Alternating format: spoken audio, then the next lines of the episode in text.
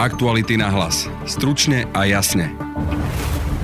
Firma napojená na košického bašternáka nevyplatila dodávateľom 100 tisíce eur. Košickému bašternákovi Gabrielovi Kleinovi teraz zablokovali majetok. Budete počuť investigatívneho novinára Martina Turčeka, hovoril o ňom ako o nespolahlivom obchodnom partnerovi, ktorý nevypláca svoje dlžoby. Talianský krajne pravicový minister vnútra Matteo Salvini má medzinárodnú kauzu.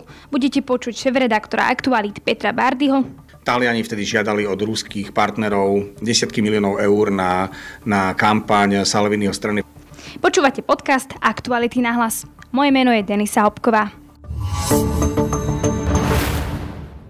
Otázka. Koľko stojí účet zadarmo v 365 banke? Hm? Nič? Nič? Fakt, absolútne nič. Úplne zadarmo, bez podmienok pre každého. Tak stiahuj apku a vybav si ho cez mobil ešte dnes. Teraz hneď. Zadarmo. Úplne. 365 banka. A už môžeš počúvať podcast.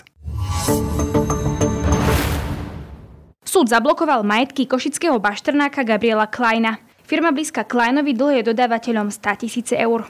O tom je dnešný článok z investigatívneho týmu Aktualit. V štúdiu mám investigatívca Martina Turčeka. Martin, vítaj. Ahoj, Denisa. Prečo súd zablokoval majetok firiem Gabriela Kleina? Súd zablokoval majetok firiem Gabriela Kleina preto, lebo časť majetku jeho firmy, ktorá momentálne v konkurze, bola vytunelovaná. A keďže súd a konkurzný správca firmy sa obávali, že nebude možné vykonať exekúciu, pretože firma sa zbavila všetkého majetku, tak sa súd rozhodol Kleinovi zablokovať jeho miliónové nehnuteľnosti, ktorými teraz nemôže disponovať alebo ich predávať. Prečo sa firma prepojená na Košického bašternáka dostala do konkurzu? Išlo o firmu Brand Food Invest, ktorá stála za developerským projektom, ktorý odkúpila v dražbe. Táto firma kúpila uh, rozostávaný developerský projekt Prešove a dokončila ho a predávala z neho byty. Napriek tomu, že všetky byty predala, nevyplatila dodávateľov, ktorí pre ňu projekt dokončovali, dodnes im dlhuje 100 tisíce eur a keďže nedokázala uspokojiť pohľadávky, jeden z dodávateľov navrhol konkurs a firma sa ocitla v platobnej neschopnosti a konkurze.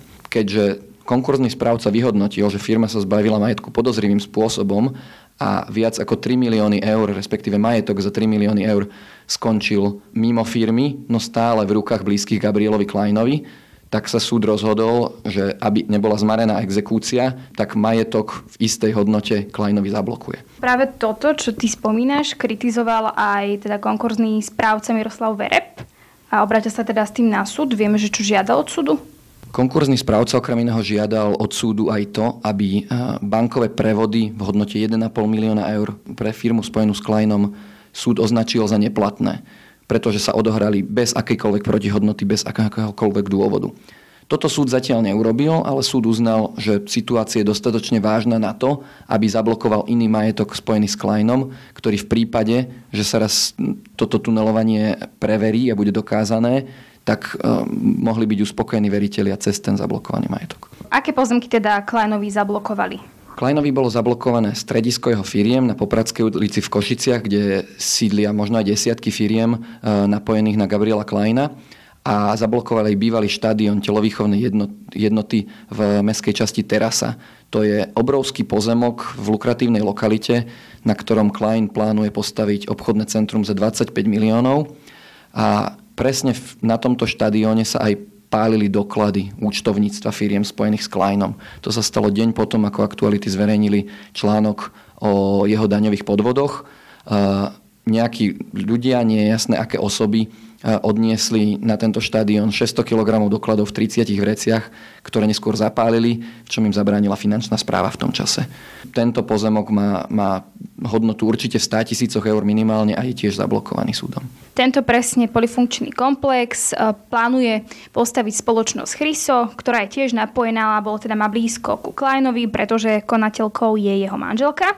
No a v článku teda píše, že táto spoločnosť má mať nejakú pofidernú zmluvu s firmou Brand Food Invest, o ktorej sme sa bavili predtým. O čo tam ide? Ide o zmluvu, ktorou spoločnosť Chryso kúpila majetok v hodnote 1,7 milióna eur od Brand Food Investu a z konkurzu vyplýva, že kúpna cena nikdy nebola zaplatená. Čiže v podstate bankové účty s peniazmi vo výške 1,7 milióna eur prešli od firmy, ktorá je teraz v konkurze, do Kleina napojenej firmy Chryso a mala byť za ne zaplatená nejaká kúpna cena a tá nikdy nebola vyplatená. Čo to znamená, že nebola vyplatená? Aký je dôvod?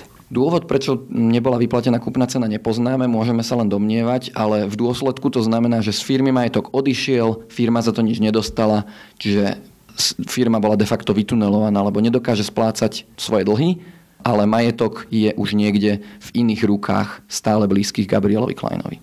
V článku teda píšeš alebo spomínaš aj človeka, ktorý zažil to, že firma e, blízka Kleinovi mu nevyplatila peniaze. Čo ti povedal? E, hlavne povedal, že si nežela zverejnenie svojho mena, keďže Kleina považuje za človeka s nebezpečnými a vysokými kontaktmi siahajúcimi až do politiky.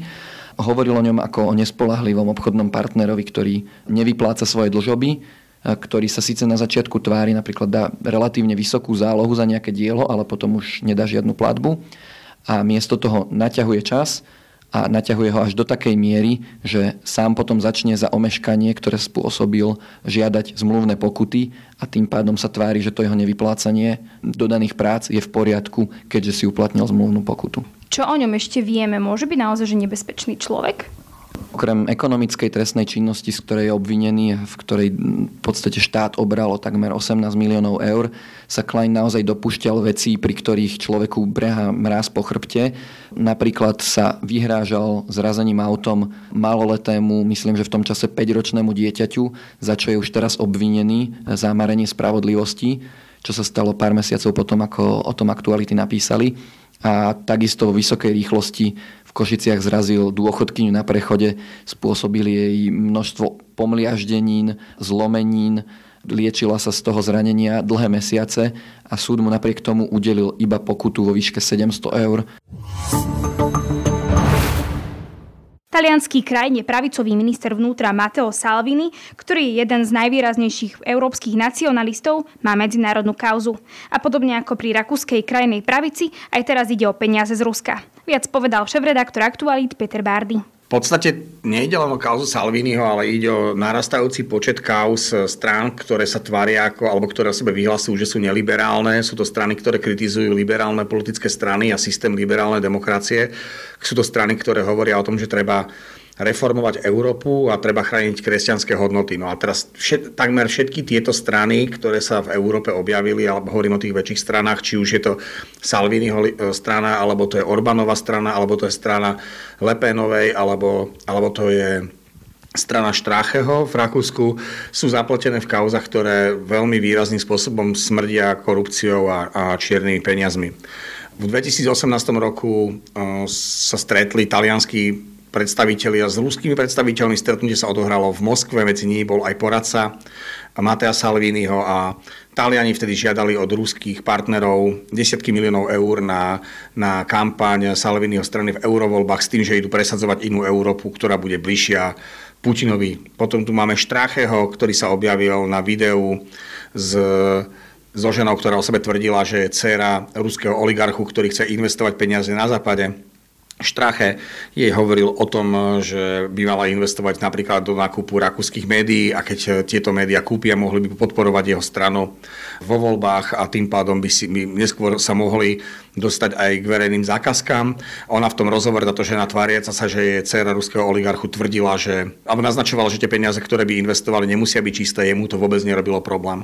No a potom tu máme ostatnú kauzu a to je kauza, keď americké investigatívci zistili, že americké kresťanské spoločenstva, fundamentalistické kresťanské spoločenstva poslali za ostatných 10 rokov minimálne 50 miliónov dolárov na kampane politických strán v Európe, ktoré sa týkajú tzv.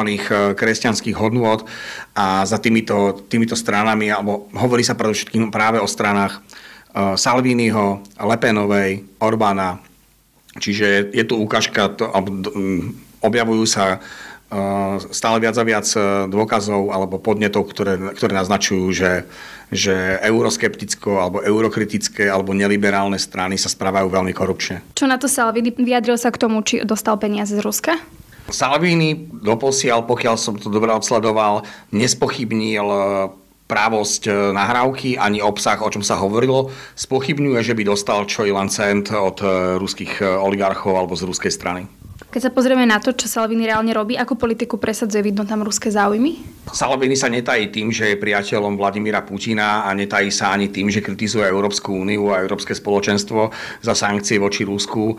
Je to neviem, či to, aby to neznelo zaujato, ale Salvini sa viac správa ako ruský ambasador v Európskej únii, než ako politik e, Talianska, ktorý by mal presadzovať predovšetkým záujmy Talianska a Európskej únie. Prečo by nás na Slovensku vlastne malo zaujímať, že sa nejakí talianskí politici stretávajú s Rusmi a hovoria o financovaní strany? Aký to môže mať vplyv na nás? Tu nejde o Taliansko, tu ide o Európsku úniu. Pokiaľ majú ruské peniaze smerovať k tomu, aby destabilizovali situáciu v Európskej únii, pokiaľ majú smerovať k tomu, že, že bude hroziť zánik Európskej únie, únie, že tu sa vyhrotia vzťahy medzi členskými krajinami a že sa nám tu bude žiť horšie, ako sa nám tu žije a že budeme spochybňovať hodnoty, ako je sloboda a demokracia, ktoré sú pre ľudské práva, ktoré sú pre mm, Európanov a členov e, Európskej únie také tie najzásadnejšie, tak je, musíme sa voči tomu brániť. My nemôžeme žiadnej mocnosti a je to úplne jedno, či, či sú to peniaze z Kremla alebo sú to peniaze amerických e,